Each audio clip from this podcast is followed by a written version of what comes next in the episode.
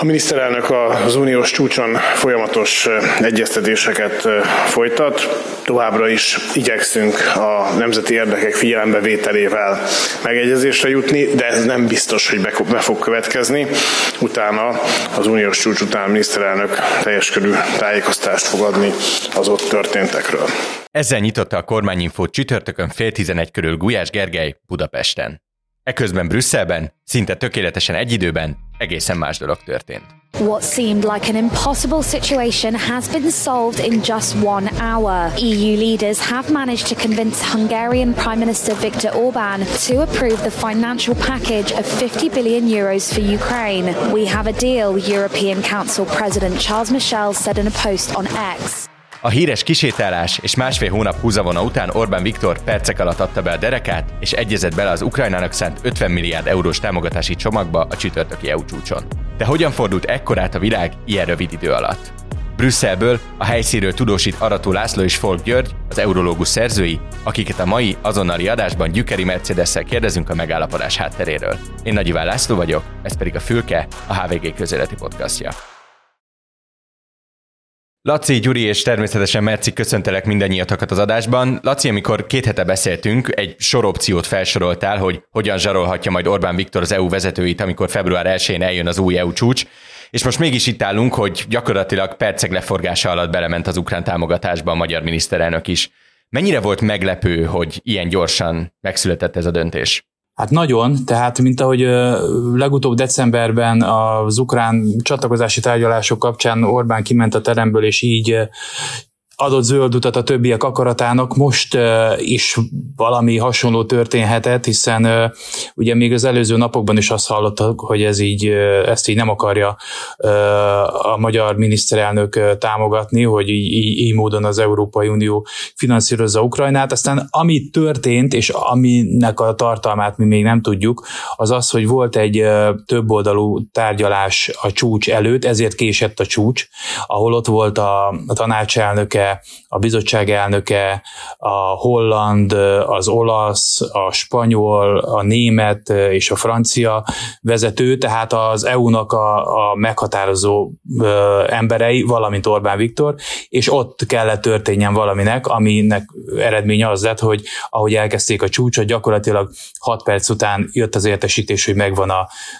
megállapodás, és a megállapodás az tulajdonképpen nem sok mindenben reflektált arra, amit Orbán Viktor el akart érni korábban. De a diplomatákat is, amennyire én értettem, mert ugye hallgattam az egyik német diplomatának a háttér tájékoztatóját, itt a lejött a újságírók közé nemrég, vagy délelőtt, és ő is azt mondta, hogy a diplomaták is nagyon meg voltak lepődve, hogy ilyen gyorsan taktust váltott a, magyar miniszterelnök. Azt mondta, 20 percig tartott körülbelül ez a kis, úgy hívta kis csoportos megbeszélés, mielőtt átmentek ugye a 27-es formátumú ülésbe, és onnan Orbán Viktor pár perc után, vagy a 20 perc után kvázi kisétált, azt mondta a diplomata, és, és ők akkor úgy érezte, vagy ők és a kollégája úgy érezték, hogy, hogy lát, láthatóan meggyőzték, vagy nem tudom, nem, nem volt több ellenállás Orbán Viktor részéről, ezt mondta saját élményei alapján ez a diplomata. Tehát valami hasonló történhetett, vagy hasonló kellett történnie, mint a decemberi csúcs előtt, hogy leültek és rábeszéltek az erősebb tagállami vezetők valamit a magyar miniszterelnökre.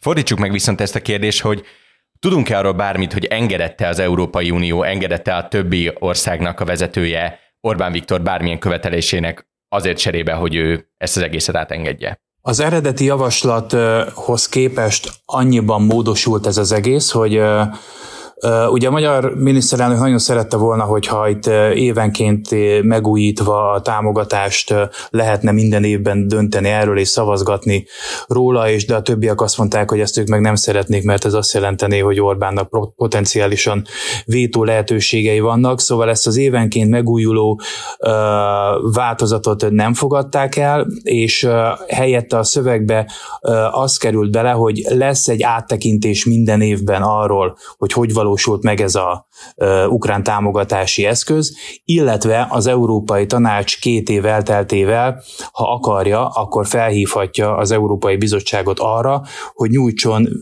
nyújtson nekik egy értékelést, és tegyenek, tegyen javaslatot, hogyha szükséges ennek az eszköznek az alkalmazására. De egyik egyik előbb említett tétel sem olyan, ahol vétózni lehetne a magyar miniszterelnöknek, vagy bárki másnak, tehát itt az, az annyi lett a, az engedmény, hogyha ezt annak lehet hívni, hogy évente meg lehet nézni, hogy hol tart a, az egésznek a megvalósítása, de a magába a, a folyamatba most már nem szólhat bele egyik, egyik tagállam sem, tehát nem lehet most már leállítani és azt mondani, hogy jó, hát eddig ez ment, de most már nekem ez nem tetszik, úgyhogy tovább nem menjen. Szóval ilyen módon kifogták a szeret Orbán vitorlájából. Ahogy beszélgetünk, Orbán Viktor most posztolt a Facebookra, és idézem, ő azt írta, Kiharcoltuk, a magyarok pénzét nem adhatják az ukránoknak, felkiáltójel, a háborúban nem veszünk részt, fegyvert nem küldünk, továbbra is a békepártján állunk. Ez mennyire felel meg a valóságnak? Semennyire. Hát ezt ugye biztos vannak szakemberek, akik ezt tudják értelmezni. Igen, én gondoltam, hogy azok most ti lesztek, mert én se igazán tudom összerakni. Én valami orvosra gondoltam, de... Először is a vétó, ugye ez a vétó mechanizmus, erről a diplomata, akit az előbb idéztem, azt mondta, hogy, hogy korábban erről volt szó bilaterális egyeztetéseken a csúcs előtt, de hogy ez most már a, a kis csoportos megbeszélésben sem volt, volt nagyon konkrétan testet, és utána nem került a napirendre, vagy a beszélgetés nem vált ezzel. Tehát Magyarország erről teljesen lemondott, hogy megpróbálja megvétózni. Ezt a két évente beígért revíziót, vagy felülvizsgálatot vétóval lehetne keresztbe akasztani. Ezt, ehhez ragaszkodott korábban Magyarország, de erről szó nem volt ma.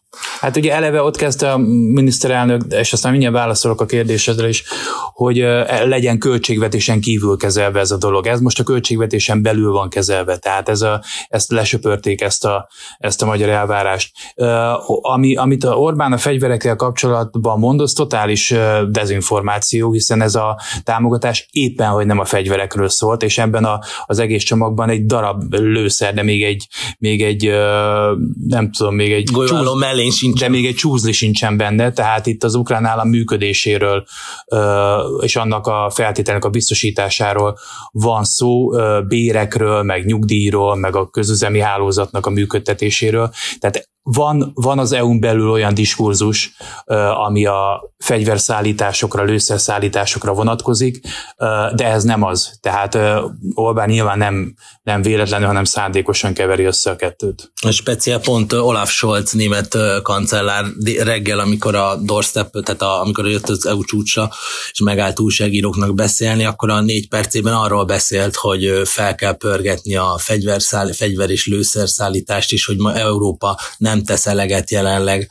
ahhoz, hogy hatékonyan segítse Ukrajnát fegyverkezésben, de azt is kifejezetten és határozottan mondta, hogy ez egy totálisan külön fejezet, amiről ma szeretne a 27-es formátumban egyeztetni, és erről egy, egy igen dinamikus vitát beröffenteni, és de hogy erről ma nem lesz döntés, és hogy, hogy igenis ebben részt kell venni a tagállamoknak a szolidaritás jegyében, de ami, ami, ami a pénzt illeti, az megadjuk Ukrajnának. Orbán Viktor ebből a szempontból nem mondott igazat a tweetje, vagy a mi ez Facebook üzenetébe, hiszen ebben az öntésben részt vett Magyarország, megszavazta, és innentől kezdve ugyanúgy, ahogy eddig pénzügyi támogatást biztosít az Európai Unió direktben Ukrajnának, és ebben Magyarország is igen mondott, és részt vesz benne. Mindannyiatoktól kérdezem, hogy szerintetek miért történt az, amit már a szankciók esetében milliószor láttunk, hogy sokáig megy a szájhősködés, majd a lebegtetett vétóból a végén nem lesz semmi? Több megközelítése lehet ennek. Szokták mondani, hogy Orbán elmegy a falig, talán egy kicsit túl is, de aztán végén mindig visszamegy a, a startvonalra. Azt is szokták mondani, hogy ez egy játék a hazai választók felé azért, hogy a, a választókkal szemben a bizalmát megőrizze, és a végén mindig ez az az, az ultima ráció az utolsó év, de aztán úgyis, úgyis be fog állni a sorba, beadja a derekát. Bocsánat, de, de egy idő után ez a farkas kiáltó fiú sztori, ez, ez, ez nem lesz megvehető Brüsszelben. Nagyon nagyon, nagyon elegük van már belőle, tehát a, az összes vezető most már azért nagyon, nagyon durvákat mond Orbánra, és teljesen megbízhatatlannak tartják meg olyannak, aki, aki keresztbe vekszik, vagy lassítja az uniós döntéseket, tehát a, és azt, azt is mondják, hogy borzalmasan el van ezzel szigetelődve, tehát teljesen egyedül maradt, hogy, hogy ez neki politikailag megéri, vagy nem éri meg, az egy másik kérdés, ezért mondom azt, hogy ha hazafelé ez bejön, akkor, akkor lehet, hogy ez a cél. Itt a felvételőt beszéltük Gyurival, hogy ugye ezt azért hívták össze ezt a rendkívüli csúcsot, mert decemberben Orbán nem támogatta. Na most tulajdonképpen ugyanazt, amit decemberben nem támogatott, azt most elfogadta, de ezért ide rángattak 27 állam és kormányfőt, meg a egész lepjét, lezárták fél Brüsszel, stb. Ez több millió eurós móka volt ebből a szempontból, és tulajdonképpen ennek semmi, semmi értelme nem volt, mert 6 perc alatt azt mondták, hogy hát mégse, mégse lesz ebből semmi ebből a nagy vétózásból. Tehát ez egy...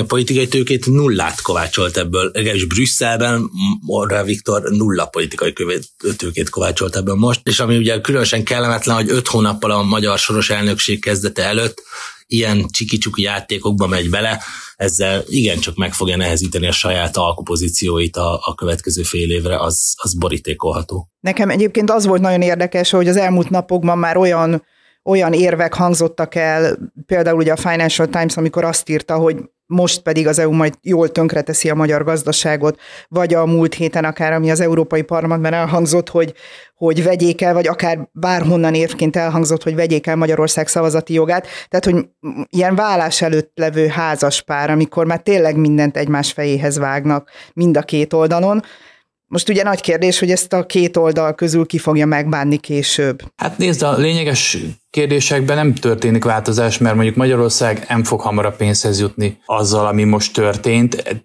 Úgy is mondanám, hogy nem is befolyásolta, mert hogy nem is ide tartozik ez a dolog.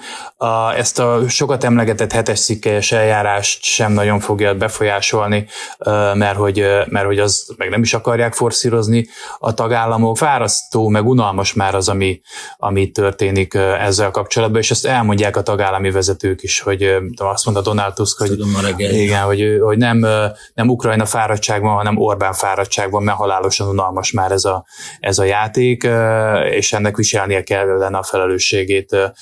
Egy másik dolog, ami fontos, hogy, hogy ebbe a történetbe Orbán nem nem mond alternatívát, tehát hogy nem mondta azt itt a viták során, hogy mi van akkor, hogyha az EU kihátrál Ukrajna mögött, mögül, akkor mégis ő, ő szerintem mi fog történni, hogy és erre mi a válaszunk. Tehát, hogy nem, nem tartják egy előre gondolkozó politikusnak, uh, annak ellenére, hogy ugye ő van a legrégebb óta hivatalban. Ahogy a bevezetőben említettem, Gulyás Gergely éppen kormányinfót tartott, és mit ad Isten éppen a HVG-hez került a szó, közvetlenül azután, hogy kijöttek a hírek arról, hogy megvan a megállapodás. Gyorsan mutatom a hallgatóknak, hogy hogyan zajlott ez a szembesítés a kormányinfón. HVG.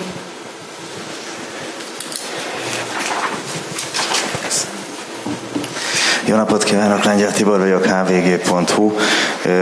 Miközben beszéltünk, azért történnek dolgok, meg van a EU csúcson a megállapodás, a döntés egyhangú, tanácselnöke most posztolta ki az X-re, viszont az egyhangú döntés azt jelenti, hogy a nemrég zárult nemzeti konzultáció hetes pontja, miszerint ne adjunk több pénzt Ukrajnának, ezt 99% támogatta a válaszadók közül, akkor most ebben szembe ment a miniszterelnök, ha jól értem.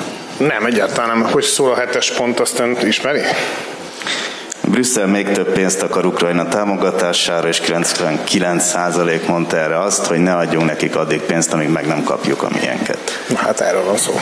Nem kaptuk meg a miénket, ha jól Hát dehogy nem. Tudom. Egy részét már megkaptuk a miénknek, és továbbiakról is tárgyalunk.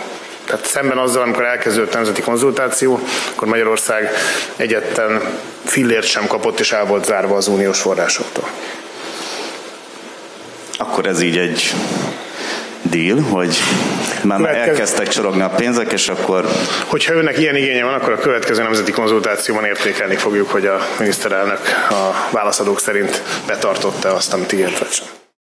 Merci, mennyire állja meg a helyét Gulyás érvelése? Szerinted ez lesz a kormánynak az álláspontja ezután, vagy ez csak egy ilyen helyzeti kapkodás volt? Nyugodtan ketté választhatjuk ezt a kérdést. Ugye nyilván az nem volt véletlen, hogy a kormányinfo épp akkor kezdődött, amikor, amikor mondjuk érdemileg elindult a munka az Európai Tanácsban, és nyilván a, amit Gulyás Gergely elmondott, annak komoly része az EU csúcsról szólt. Már úgy értem, hogy nem a mi kérdésünkre, hanem már a felvezetőben. Az, az némi tudatosságot azért csak feltételezne, hogy a miniszterelnökséget vezető miniszter tisztában van azzal, hogy milyen mandátummal érkezik a miniszterelnök egy ilyen EU csúcsra, vagy akár, hogy éppen hol áll a tárgyalás. Ugye ehhez képest Gulyás Gergely azt mondta, hogy akár hosszú ideig elhozódhat, az is lehetséges, hogy nem lesz megállapodás. Tehát így jutottunk el ahhoz, hogy kollégánk Lengyel Tibor kérdezett, épp raktuk ki a hírt arról, hogy megvan a megállapodás, és akkor nyilván valamit mondania kellett Gulyás Gergelynek az ő kérdésére. Nyilván az az érv, hogy azért támogattuk végül ezt a megállapodást, mert hogy mi is kaptunk pénzt az EU-tól, az nem egy új érv. Tehát, hogy ez a fajta nevezzük akár zsarolásnak, vagy akár csak szájkaraténak, azért már nagyon régóta előjött, hogy nehogy már a mi pénzünket adják Ukrajnának, de hát nyilván az a döntés már a decemberi EU csúcs előtt megszületett, hogy Magyarország kaphat támogatást, még hogyha nem is a teljes támogatási keretet. Ugye érdemes erre visszaemlékezni, decemberben csütörtökön kezdődött az EU csúcs, és szerdán jelentette be az Európai Bizottság, hogy a, a úgynevezett horizontális feljogosító feltételeknek megfelel Magyarország, tehát, hogy a forrásoknak nagyjából a harmada az kifizethető Magyarország számára. Ezek után lehet azt mondani, hogy na jó, de hát akkor azóta nem változott semmi, tehát akkor akar már a decemberi EU csúcson is mondhatta volna Orbán, hogy belemegy Ukrajna támogatásába. Gyuri Laci, visszaadnám nektek a szót egy kérdés erejéig. Van-e még bármi napirenden a mostani EU csúcson? Van még legalább két dolog. Egyrészt a közel-keleti helyzetről kell még tárgyalniuk a állam és kormányfőknek. Valószínűleg az tart most, illetve hát kérdés, hogy a Európa szerte és ma éppen Brüsszelben lévő gazdatüntetésekre akar-e reagálni az EU, vagy hogyan.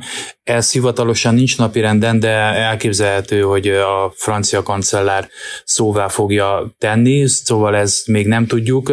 Az biztos, hogy ma véget fog érni a csúcsnak, meg nem lesz valószínűleg hosszú éjszaka, éjszakázás, hiszen a leglényegesebben már túl vannak. Ami egyébként, tehát az ukrán támogatás, az viharos gyorsasággal fog nyilván beütődni, mert hétfőn már az Európai Parlamenttel tárgyalnak a tagállamok, utána még februárban elfogadja a parlament, és márciusban pedig már menni fog a pénz is. Itt visszacsatolnék a hallgatóknak, Tegnap jelent meg egy fülkiadásunk, ahol Ingmar Nevéusszal a Dagens Nyheter külpolitikai újságírójával beszélgettem a svéd NATO csatlakozás körüli feszültségről Magyarország kapcsolatban. Arról tudtok esetleg valamit, hogy Ulf Kristersson leül-e Orbán Viktorral beszélgetni most Brüsszelben? Én megkérdeztem még a, a tegnap azt hiszem a, a svéd állandó képviseletet, és azt mondták, hogy nem, nincs terbevéve, és tulajdonképpen ma azt hiszem azt mondta a svéd miniszterelnök is, hogy itt NATO ügyekről nem kell mit tárgyalni, mert itt Magyarországnak kellene meghozni azt a döntést, a magyar parlamentnek kéne ratifikálni a csatlakozást, egyébként pedig fölvetette azt, hogy a grippenek ügyébe pedig időszerű valamiféle folytatásról tárgyalni, hogyha a magyaroknak ez érdekükben áll, tehát azért itt megjelenik a, az üzengetés ezen a szinten is. Világos, köszönöm. Zárásként értékeljünk. Szerintetek mennyit nyert és mennyit veszített Orbán Viktor az elmúlt másfél hónapnak a drámájával? Milyen fronton járhat jól azzal, hogy belement ebbe az egyességbe? Mi az, ahol nagyon csúnyán visszaüt minden, ami december közepe óta történt? Szerintem mi arra vagyunk hivatottak, hogy Brüsszelből nézve választ, kérd, szempontból válaszoljunk erre a kérdésre, és Brüsszelből nézve Orbán Viktor szerintem csak veszített ezzel a, ezzel a csiki-csukival. Az, hogy a magyar belpolitikában ezzel mit nyert, az arról nem, nem gondolom, hogy tisztünk nyilatkozni, viszont az is biztos, hogy, hogy amit említettem, öt hónappal a soros el, magyar soros elnökség indulása előtt szerfelett felelőtlen ilyen, ilyen hátvét harcokba bocsátkozni, amiknek utána nem, hogy nem zero game, nulla eredménnyel kijövő a, a, a, a végeredménye, hanem, hanem egyszerűen veszítünk diplomáciai kreditet, komolytalan tárgyaló partnereknek tartanak minket, és, és, és hátráltatják amúgy fontos más folyamatoktól, elveszik a figyelmet, és azokat lassítják, amik az EU-ban amúgy érdemes lenne több figyelmet fordítani, meg esetleg azokról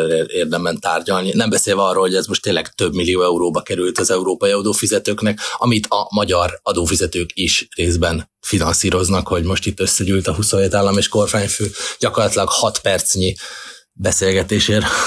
Igen, csak annyit tennék hozzá, hogy hogy visszatekintve az elmúlt éveknek a különböző kisebb-nagyobb vétó fesztiváljaira soha semmilyen téren semmit nem nyert még vele sem Magyarország, se Orbán Viktor. Időnként időt azt nyertek, de a folyamatokat megállítani nem tudta, és a, a bizalmatlanságot pedig, pedig folyamatosan növelte saját magával szemben.